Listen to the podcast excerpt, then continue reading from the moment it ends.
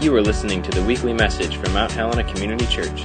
Celebration services are every Sunday at 10 a.m. at the Gateway Center, or join us live online at www.mounthelena.cc. How many of you like to wait? I knew there'd be a couple of you. I don't know anybody who likes to wait. Like, none of my friends, as far as I know, kind of go to bed and dream about their day to come the next day and think, oh, I can't wait to go to Starbucks and wait for my drink. I can't wait to drive in traffic behind idiots. They can't, they can't wait to wait. Yeah, I don't know of anybody who's into waiting. Um, this time of year, we do a lot of waiting uh, particularly with the weather we've had. Traffic slows way down, thankfully, sometimes not slow enough. Um, you maybe find yourself waiting in line to buy Christmas presents. Uh, I've been sick this week, and I had this weird kind of sickness, weird sickness, this weird cold that just kind of like killed my voice. I didn't feel that bad, but I had no voice for about three days leading up to this message this week. Um, I actually had to cancel a concert that I had scheduled. And so I was just waiting to be able to speak again. Um, particularly, I think kids have a hard time this year waiting. Any of your kids uh, poking and prodding the Christmas presents under the tree? My older kids, I have three kids. My oldest kids are doing pretty well with the waiting.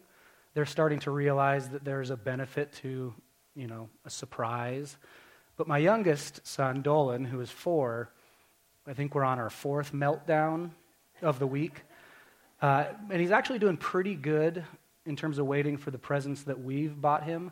But he goes to Awana uh, at Life Covenant Church, this kind of group, this kind of gathering for young kids to learn about God with each other. And they do this thing, this store night, where the kids can buy with Awana bucks presents. And so Dolan had bought presents for the rest of the family with these Awana bucks, and he could not handle waiting until Christmas for us to open them. And so, over the course of a couple days and three major breakdowns, we finally opened the kind of funny little presents that he bought for us. I got a tool, and it's like a screwdriver sized ratchet thing with no attachments. so, pretty cool. Pretty cool.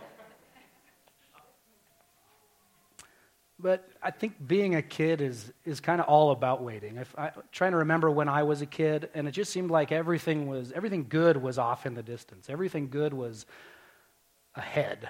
You know, you had to wait until you got a little older, until you could have a later bedtime. We didn't have cell phones when I was a kid, but I know kids today can't wait to get a cell phone. Um, I had to wait till I was like, or I did wait till I was like 20 to get a cell phone. But kids, you know, you got to wait till you're 16 before you can drive, and then you can't wait to get out of the house and go to college or get your own place. And truth be told, your parents can't wait for you to also get out of the house. And I think kids look at adulthood as, as if it's going to be like the end of all waiting. Like, as soon as I turn 18 and as soon as I move out and get my own place, I'm not going to have to wait for anything. I can order a pizza like that. But all you adults, didn't laugh at that because you know it's not true. With adulthood comes all sorts of waiting. Um, we could theoretically, for the most part, do whatever we want whenever we want, depending on how much money is in our bank account and depending on how much trouble we're willing to get in with the law or with our spouse. Um, but we know that there are just inescapable moments of waiting that come with being an adult. You might graduate high school, but then you got to go through college or start a career or start a job. And you got to, if you're looking for a job, you got to wait for a call back from the job interview. And you've got to, if you get the job, you got to wait for a promotion. You got to wait for the promotion to get the raise. And then if you really bide your time well, you can get retirement. And then after you retire, you know, you might wait a little while longer. And at some point, maybe you'll get Social Security. And so, just in the like the job life, adulthood has way more waiting associated with it. Um, and we all wait every day on a daily basis, right? You talk about traffic, you probably hate waiting behind the slow person, which is usually me because I kind of drive like a grandma. You know, you wait for your order at the restaurant. You wait in the waiting room at the doctor. Anybody? A lot of people have been sick. Anybody been waiting in the waiting room at the doctor's? I recently took my kids to the doctor for a checkup for them, and I forgot to tell the gal at the desk that I was there and that we were there for an appointment. And I just thought I'm going to be I'm going to be like the most patient person in the world. And so I just came in and plopped down and my kids started playing with the toys in the waiting room. And then they got bored with the toys in the waiting room and about 20 minutes later they got really bored with the toys in the waiting room. And about 45 minutes later, the gal at the desk looked at me and she's like, Are you waiting for someone? I was like, Well, we had an appointment. And she's like, You missed it. totally missed your appointment. So, don't do that. Turns out you have to talk to them. Um, so, these are all kind of examples of relatively insignificant times of waiting. But we all know that there are big moments of waiting, big, messy, frustrating seasons of waiting. And that's kind of the situation my family's been in for a couple years. And pretty much every time I've preached for the last couple years, I've referred to our life situation because it's been pretty significant for us. And just a brief recap we, a couple years ago, we decided to make a big change, sold my business. I came home to homeschool the kids, and my wife went to work full time. And really kind of in an effort to take a step in a different direction with our life. Um, but this entire two years has really been a, a, period of waiting because we've known from the start that this season of our life was temporary. The plan ultimately is for my wife to come home and homeschool the kids and for me to work full time, but we're in this kind of middle space in the meantime, waiting for things, waiting for things to fall into place, and we're trying to wait actively. We're trying to wait you know, not, not be passive and sit on our butts. We're trying to take steps in certain directions. But one of the frustrating things about this season is that we are waiting for clarity. We're waiting for sort of an ethereal, nebulous ideal. We're waiting for direction from God. And most recently, we decided to take another step in a direction and decided to sell our house in order to try to get our finances in order and provide more possibilities for ourselves. And if any of you have bought or sold a house, you know that that is just a series of moments of waiting. You got to list the house, but if you're like my wife, you've got to wait for your husband to do the repairs before you can take pictures that actually represent the house well. And then you list the house, and then you wait for people to be interested, and you wait for an offer and you get an offer and you counteroffer and you wait to hear back about the counteroffer and you wait for the inspection to come in to see if this is even going to work or if you your house was actually falling down the whole time and you didn't realize it. And you're waiting to close and you really hope you're going to get to close on time and hoping the appraisal is going to come in where it needs to so the whole deal doesn't fall through. And it's just this series of moments of waiting and things have actually gone pretty well for us with, with selling the house. We, we do have, it's under contract, and now we're waiting to see if it's all going to work out. And so, in our situation, these last couple years of, of waiting and just really kind of trying to hang in there, one of the biggest challenges is how do we wait well? Waiting is inescapable, it just happens. And a lot of it's out of our control. Uh, no matter how active we are in the times of waiting, sometimes we just don't know how long it's going to take. And so that's what I want to talk about today is how do we wait well? Because dealing with, dealing with those sort of frustrating minor issues like sitting in the waiting room for 45 minutes, that's one thing. But how about waiting to get pregnant? How about waiting for God to bring you a spouse?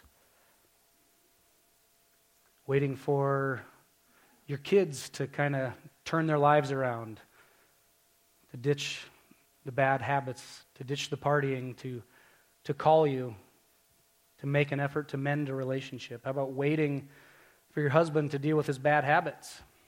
About waiting to hear back about a diagnosis of a loved one so that you know how you'll be able to move forward or if there's even going to be a moving forward with the sickness of a loved one.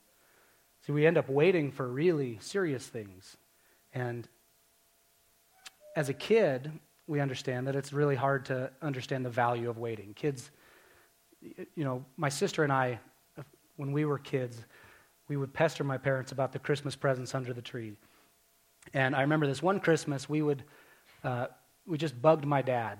We always got to open one present on Christmas Eve, and we just bugged him, bugged him and bugged him to let us open all the presents on Christmas Eve. Have you guys ever done that? Ever let your kids do that?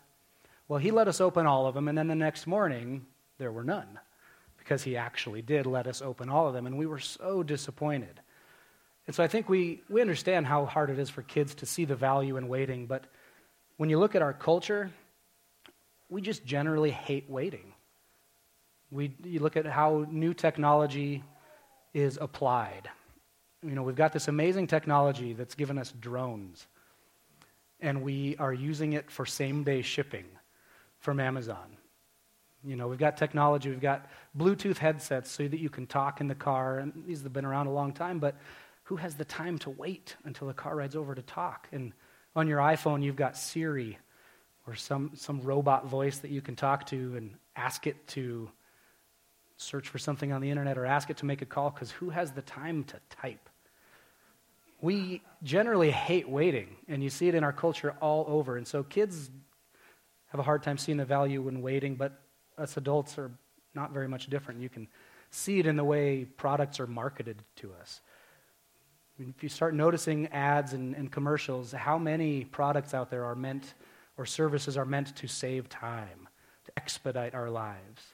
We've done a lot within our culture to try to avoid waiting. And so, one of the things, so the big question is kind of how do we wait well? And particularly as Christ followers, how do we wait well in a world that's in a hurry, in a world that hates waiting? And I think Christmas has a lot to teach us about waiting. Because um, what we celebrate at Christmas is actually the end of a long season of waiting, isn't it? We sang about it this morning in uh, that Christmas song. There was anticipation, there was there was a long season of waiting among God's people, among Israel. And in fact, do any of you guys celebrate Advent out there? Some people? It's, we're obviously not a very liturgical church, and so we don't, as a church, celebrate Advent. But Advent is the season uh, that the, a lot of churches have historically celebrated. Uh, it's a season leading up to Christmas, and it's a season of preparing our hearts for the coming of Jesus and reflecting on the fulfillment of promise, and part of that is waiting. Part of that is waiting well and leaning, as my wife said this morning, um, rather than distracting ourselves during the waiting, Advent is about leaning into the waiting. Um, and I think that in our efforts to circumvent the seasons of waiting, in our efforts to do away with waiting or distract ourselves during waiting, we really run the risk of missing out on what God has for us in that season. So, like I said, Christmas is the end of this long season of waiting.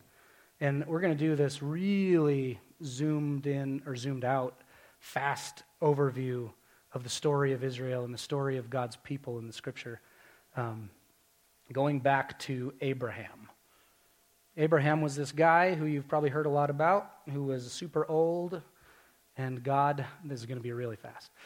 God, God made some promises to him. God promised him a land. God promised him he would show him this land. And Abraham didn't have any idea where it was, but God promised it to him. God also promised him that he would make Abraham's offspring into a great nation that would bless all other nations in the world. So, Abraham and Sarah are really, really old when they finally have a child. They have Isaac, and Isaac goes on to have a son named Jacob, and Jacob goes on to become Israel, and Israel actually does become a nation. And Israel goes on to have many, many, many seasons of waiting, many trials, many challenges in their life, in the lifespan of Israel. And then you got Moses, and he leads the Israelites out of this season of captivity, one of many seasons of captivity. And then God's going to take them to the promised land, the land God promised, and then they get to wander the desert for 40 years. Talk about some serious waiting. They finally, eventually, the Israelites get to inhabit their land, but they're continually in conflict with other nations, and they have many enemies, and they go through all these periods of time where they are captives, where they're taken as slaves, where they are even exiled from their own land. And you read about it in uh, a lot of passages of Scripture. In fact, lots of the books of the Bible are about these seasons where Israel is in exile or they've been taken captive. And you read these passages, and, and much like the song we sang this morning, there's much crying out to God. Much, many times they say, God, how long? When are you going to come through on your promises? Why do we keep tasting the fulfillment of the promise and not getting to have it fully? There was a longing in them. There was a longing for the fulfillment of that original promise that God made to Abraham. And that brings us really quickly up to the context for Jesus being born. See, at this point, the anticipation is still there in Israel because they are now occupied by Rome. There's Roman soldiers walking around, bossing Israelites around in their own land. They're still crying out. They're still asking God for salvation from their enemies and for redemption. And, and we use those words a lot in context to salvation from our sins and salvation that leads to heaven, and that's obviously part of it. But Israel was crying out for actual, physical, tangible salvation from the hands of their oppressors. And they believed, at least on some level, that that salvation, that redemption was going to come through a Messiah, through a Savior. And so, in this waiting, this historical waiting that Israel had been doing all this time, they had been looking forward to a Messiah. And that's obviously part of what we celebrate at Christmas. We're going to look at Luke chapter 2, 25 through 40, if you want to turn there. If not, it'll be on the screen. And this is just, this is after Jesus has been born. Um, Mary and Joseph, his parents, have taken him up to the temple in Jerusalem, and that's where we pick it up here. Now, there was a man in Jerusalem called Simeon who was righteous and devout. He was waiting for the consolation of Israel, and the Holy Spirit was on him. It had been revealed to him by the Holy Spirit that he would not die before he had seen the Lord's Messiah. Moved by the Spirit, he went into the temple courts when the parents brought in the child, Jesus, to do for him what the custom of the law required.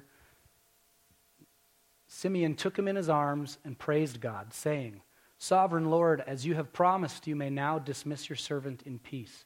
For my eyes have seen your salvation, which you have prepared in the sight of all nations, a light for revelation to the Gentiles and the glory of your people Israel. The child's father and mother marveled at what was said about him.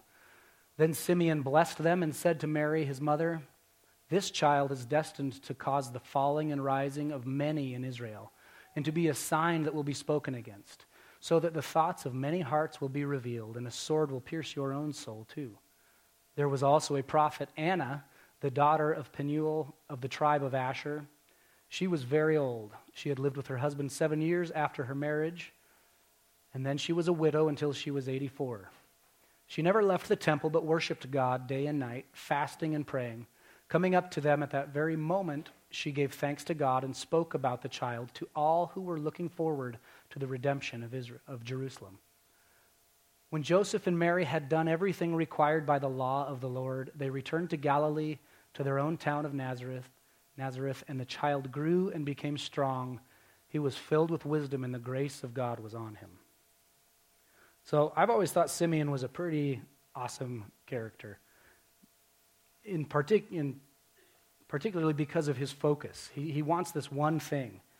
He's single minded, it seems, in his desire. He wants to see the consolation of Israel. And so much so that he's, he's received this promise from God. In my mind, I sort of imagine him making a deal with God like, all right, God, just let me see this one thing and I will do whatever you want. Uh, that's not in the scripture. But he's got this promise. And when he sees Jesus, he sees the fulfillment. He recognizes this is what we've been waiting for. This child is the Messiah. This is the one we've been looking forward to. Here is the salvation of Israel. And then, and we see him speaking to the, that fact that Jesus was the fulfillment of that promise. And then we see Anna, this prophet, who uh, is also highly devoted to God, highly devoted to service in the temple. And she goes on to speak to those who were looking forward to the redemption of Israel. She's speaking, she's recognizing we've been waiting for something, and here it is. And so that's what we celebrate at Christmas. We celebrate the fulfillment of a promise, we celebrate the end of waiting. Except then, what happens? Then, at the end of that passage, what's it say? And then the child grew and became strong. We'll go there next, uh, Jason. Let me go back one. He was filled with wisdom, and the grace of God was on him. And then, go ahead to that next slide. Then, in the next section of Scripture, it talks about uh, Jesus. Jason, can you go to that next slide, please? And then the next section, we're not going to read. Jesus uh, goes back to the temple as a child with his parents, and they lose him, which is always a funny story. How do you lose a child? We've all lost a child, I think, one time or another, down the grocery aisle. But they come back and find him in the temple, and he's asking all these great questions of the rabbis, and he's learning. And then it ends with this really interesting, odd statement Jesus grew in wisdom and stature and in favor with God and man. And those verses have always been very confusing to me. Why does Jesus need to grow in stature and wisdom? He was God. That's one of the things we believe as Christians, that he was divine. And yet, we see that even Jesus comes on the scene, he fulfills the promise, and then he's got to grow. Then 30 years before he begins his public ministry. I always think it's interesting how little there is t- that the gospel writers have to say about his first 30 years.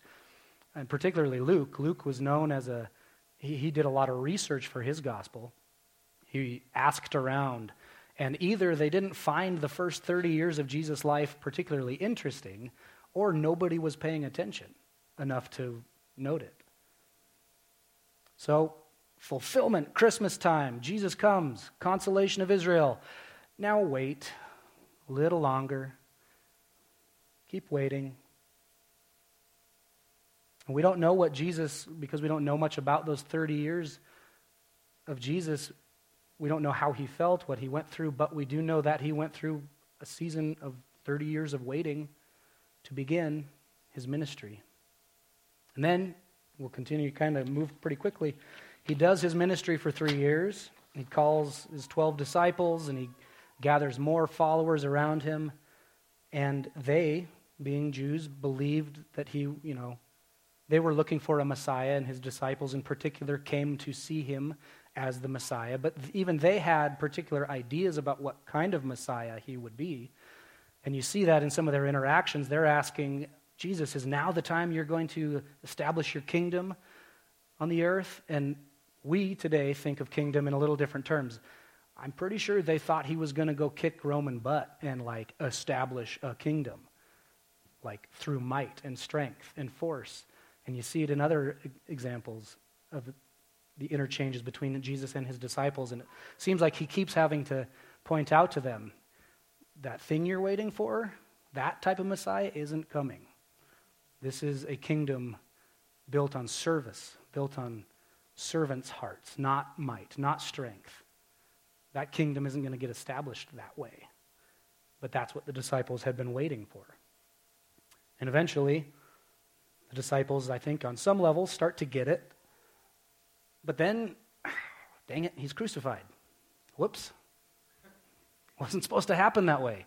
Warrior king messiahs don't get crucified, not by Roman occupiers. So then what? Then come three of probably the longest days of waiting that anybody's ever done. Jesus is in the grave, and his disciples are wondering, what did we get ourselves into? Even Peter denies Jesus because he's realizing this is actually having consequences. This is dangerous to follow Jesus. And so they wait for three days. And then, thankfully, God raises Jesus from the dead. Jesus comes back and he hangs around for a while with his disciples and continues to teach them, continues to open the scriptures to them, and then he's got to go. Before he goes, he promises that he'll be back, much like Arnold, and he also says, tells them to do something. What did he tell them to go do after he left? Go wait. Go wait. I've got something for you. I'm, I'm going to send someone to you. I'm going to send the Holy Spirit to you. So I'm, I'm here. This has been exciting. I got to go. Now go wait. So they go wait. And amazingly, beautifully, the Holy Spirit comes. Another fulfillment of a promise. And then the disciples go on to live their lives and spread the gospel and plant churches. And all the while, I believe, they thought that Jesus would be coming back in their lifetime. I don't know that for sure, but when you read how they talk about the second coming of Jesus, I think they were thinking it was just around the corner. Did he come back? No, he still hasn't come back. We're still hanging on to that promise today. We, that's part of Advent, actually. Celebrating Advent is celebrating and reflecting on the first coming of Jesus, but it's also a understanding, it's getting ourselves in a state where we realize we're still preparing ourselves for the second coming. So you've got these disciples who have seen a fulfillment of a promise, and then they've seen that fulfillment be the catalyst for another season of waiting and another season of waiting. And as theologically accurate band Semisonic once said, every new beginning comes from some other beginning's end. Yeah. It's a song about bars closing. so, all that overview is kind of to show that in your waiting times in your life, you are connected to the history of God's people. And that may not provide much solace to you. But at least we can look back and say, this, this seems to be the way God's comfortable working in the world with his people. God seems fine with the seasons of waiting. It's us who have the problem. So, waiting well. We've discovered and established that waiting is inescapable. And so, how do we do it? How do we do it well? How do we represent Jesus in these times of waiting? And I think that rather than talk about a big list of action steps, though that can be helpful, I want to talk about just our general posture towards these seasons of waiting and towards our posture towards God in these seasons of waiting. And a good question to ask ourselves is if you could skip the seasons of waiting, would you? If God showed up, if God, you know, burst in through the wall like the Kool Aid guy and said, I'm willing to let you skip these seasons of waiting, would you? And if you are thinking that that sounds an awful lot like the plot of an Adam Sandler movie, you're right. Anybody see Click? Not his finest hour, but. Would we skip forward? Would we skip forward to the goal? Would we skip forward to the fulfillment of the promise? And that's not really an option per se, but it's an interesting thought experiment. And if you were to ask me that question, and if it were a real possibility, given my current situation in life, I, it would really depend on the day, wouldn't it? Some days I feel like I'm doing waiting better than other days. And some days I just want to zoom forward to the time when I've got the job that I want. And when my wife gets to be home, homeschooling the kids with the family like that. I want I would love to skip those times. Because like children, us, for us adults, it's really, really, really difficult to see the value in waiting seasons until they're past. It's really only in hindsight that we can even see clearly or see at all what God was doing in those seasons. When you're in the middle of it, it's just annoying, it's just frustrating. Think of, think of King David. King David was anointed at around age 15 to become king of Israel. And then he gets to wait for 15 years before he actually gets to become king. That's a pretty significant period of waiting, and some of, some of our Bible tells us about that period of waiting. And what we see there in David, I think, is that he saw some potential in the time between the promise, between the plan and the fulfillment of the plan. And so we see these moments of him, particularly there's this interaction with, or this, this situation where he's in a cave and he sees King Saul who's been trying to kill him. He's hunting him. You know, he's, he's wants David dead. And David has this opportunity to sneak up on him. And he could slit his throat. He could kill him. He could end his waiting right then. And he was even being encouraged by his guys to do it, by his friends. Said, Yeah, here's your chance. God. In fact, they saw it as God's delivering Saul into his hands. They said, Here's the end. This could be the end of your waiting, David. Kill him. And so, what's David do? He goes and cuts a corner off of Saul's garment. And then, after Saul leaves the cave, he kind of is like, Saul, waves the cloth at him. And even after that, we see that David felt bad. David felt guilt for having done something to the Lord's anointed. We see this incredible moment of David's breaching, he's going past his own integrity. And there's moment after moment like that. So that by the time he actually becomes king, hopefully he's a little more kingly. See, part of waiting well is seeing that these seasons of waiting have potential in them. We're going to look at uh, Galatians 4 4 through 7.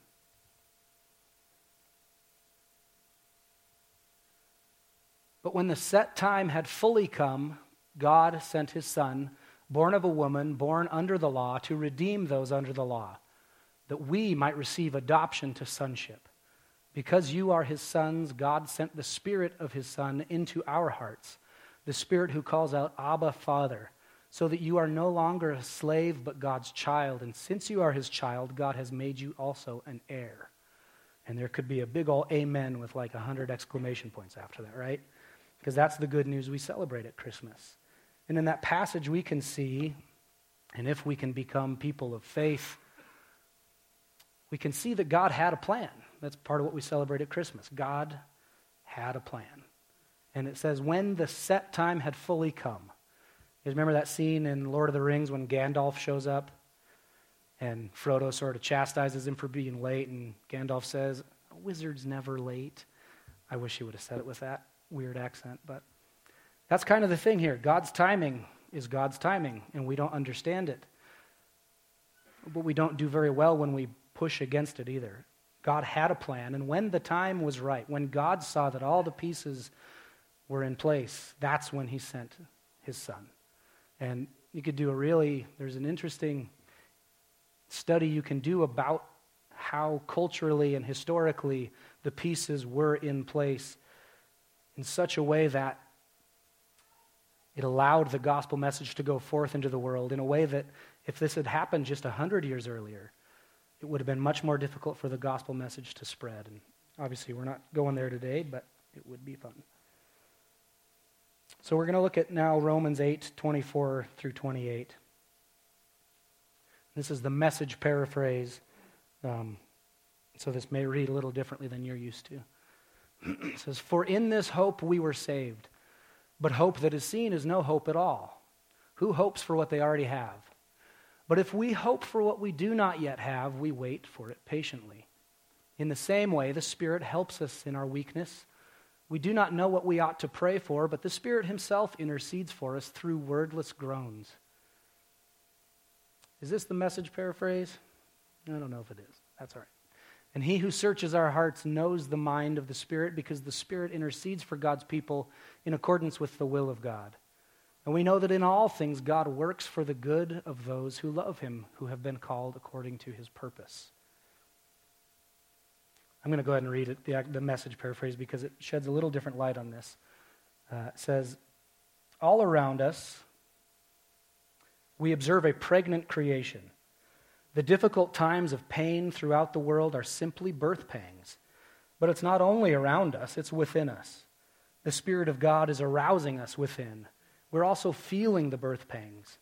These sterile and barren bodies of ours are yearning for full deliverance. That is why waiting does not diminish us any more than waiting diminishes a pregnant mother. We are enlarged in the waiting. We, of course, don't see what is enlarging us, But the longer we wait, the larger we become, and the more joyful our expectancy. Meanwhile, the moment we get tired in the waiting, God's Spirit is right alongside, helping us along. If we don't know how or what to pray, it doesn't matter. He does our praying in and for us, making prayer out of our wordless sighs, our aching groans. He knows us far better than we know ourselves, knows our pregnant condition, and keeps us present before God. That's why we can be so sure that every detail in our lives of love for God is worked into something good. So, how about you mothers out there? Would you, if you could, would you have skipped the nine months leading up to the birth of your children? Maybe, maybe the first trimester, maybe the third trimester. How about husbands, fathers out there? Would you skip the nine months? Don't answer it. As painful as those nine months are for our mothers, they, we've come to understand how important that nine months is in the bonding of the mother to the child. The child has to grow. It's protected from the world. It's not ready. It's being prepared for something, right?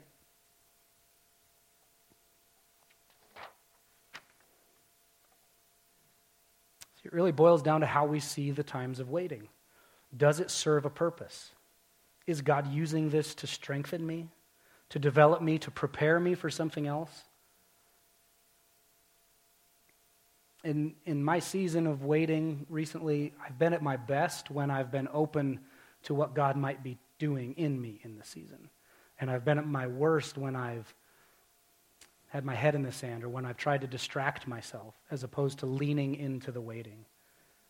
But we all know that's how we grow is through resistance, right? You don't get big muscles unless you do some form of resistance, lift weights that you couldn't previously lift. We grow when we're pushed, if we let ourselves. And so part of waiting well is waiting actively. You could, we could wait passively, and that's when I've been at my worst, is just waiting around and hoping, I mean, kind of hoping, but sort of losing sight of the hope even, and just sort of waiting, just sitting on my butt. Not really doing anything, not leaning into the waiting, just waiting. But if we can learn to wait actively, I think we can come to see the seasons of waiting as something that's actually good for us. And part of that active waiting is something that doesn't seem particularly active, but it's waiting receptively. It's having a posture of receptivity, of open hands towards God, towards the situation, saying, okay, what are you handing me in this season, God? Are you giving me something here? Help me recognize what it is you want me to learn. By taking that posture of receptivity, we can be open to what God is doing, what the Holy Spirit is working in us. If we stay closed off and have our arms crossed, put our head in the sand, then it's hard to learn. It's hard to, to grab hold of what God actually has for us. We'll look at Romans 5 1 through 4. Therefore, since we have been justified through faith, we have peace with God through our Lord Jesus Christ, through whom we have gained access by faith into this grace in which we now stand. And we boast in the hope of the glory of God. Not only so, but we also glory in our sufferings, because we know that suffering produces perseverance, perseverance, character, and character, hope. For some of you out there, your season of waiting is suffering. It is painful. Really difficult, and we do well if we're honest about it. But we can trust, if we believe the scripture, if we let God work this out in us, we can let that season of suffering, that painful waiting process, actually grow us, actually develop something in us, actually produce something. Sometimes the seasons of waiting feel so unnecessary, and we can't understand what are you doing, God? You had to do that? And yet, Scripture tells us that God actually wants to do something with the season. He wants to work perseverance in us, and a perseverance that develops into character and, and hope ultimately. I asked my kids this morning what the hardest part of waiting was. And after thinking hard for a few moments, they just said, How long it takes. That's, that's what's so hard about it, how long it takes. I don't think we get much more of an honest answer than that. And that's one of the really difficult parts of waiting and waiting well is we don't know when it's going to end.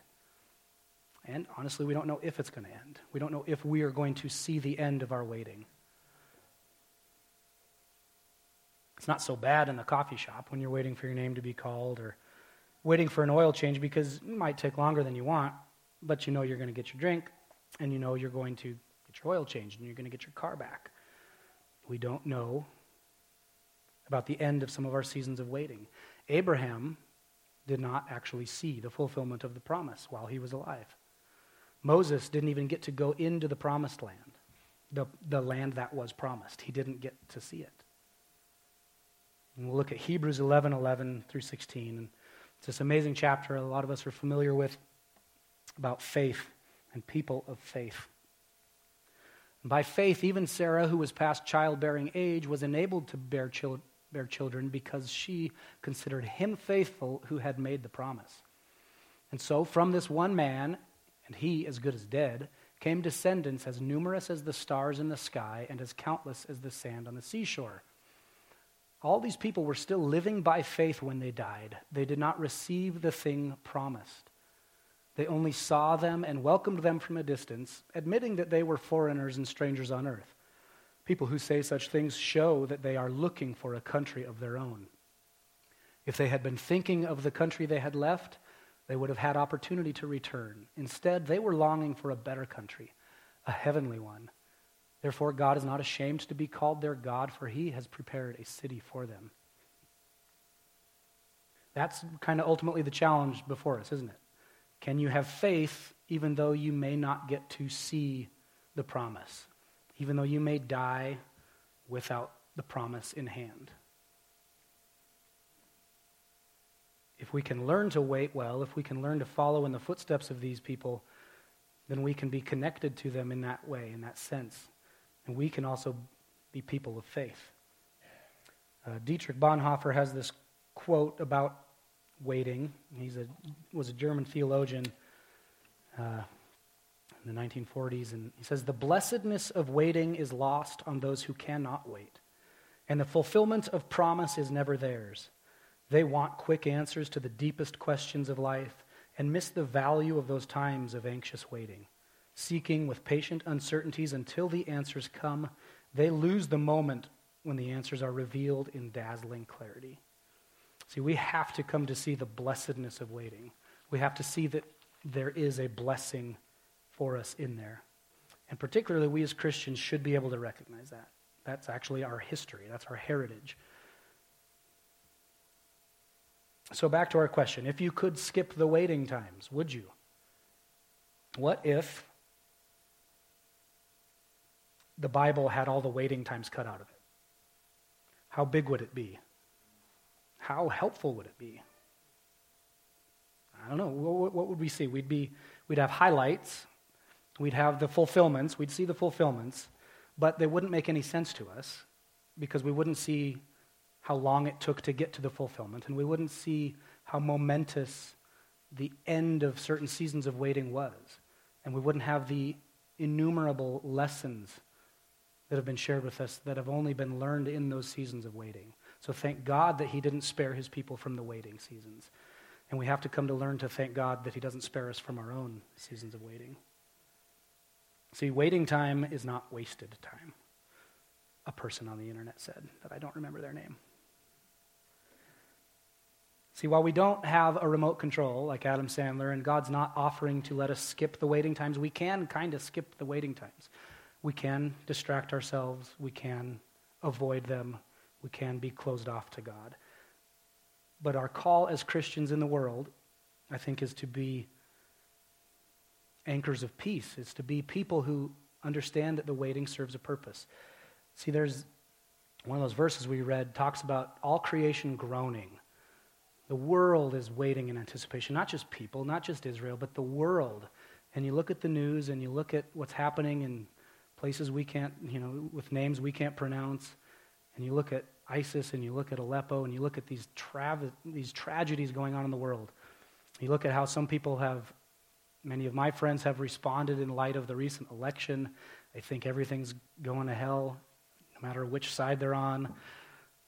People are confused. People are concerned and they're groaning. They're waiting. They're waiting for something. They're waiting for hope. They're waiting for life. And ultimately, we are waiting for a culmination to all this. We are waiting for Jesus to return. We are waiting for the end of waiting. That's where we find ourselves. And so, what's our call as Christians? What's our, not just our duty, but what's the opportunity before us? When we see our friends not knowing how to handle the situations in the world, not knowing what to do, and so they want to jump to quick answers, like Bonhoeffer says, they want to they want to make the waiting go away. They want to find a reason for the waiting. They want to understand it. That's where we have opportunity.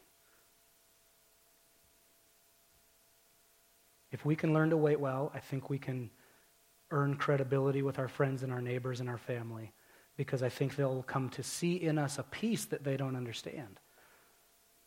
That peace of the Holy Spirit that we claim to have, that is accessible to us.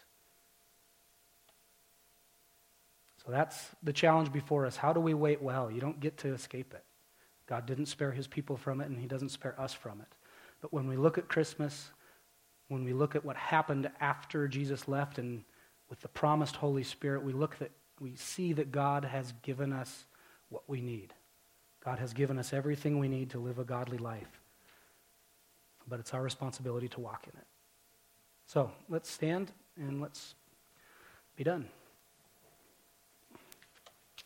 Lord God, thank you. Thank you, Lord, that you did not spare your people from the waiting and from the frustration of anticipating something far off. And thank you for the lessons we get to glean from their experiences. I pray that you would bring us patience through your Spirit, bring us wisdom, as I prayed this morning, that you would help us to see with clarity Maybe not exactly what you're doing, but that you want to do something through the seasons of waiting. And help us to be receptive to that. Help us to be open to what your Spirit is doing in us and what your Spirit is doing through us. Amen.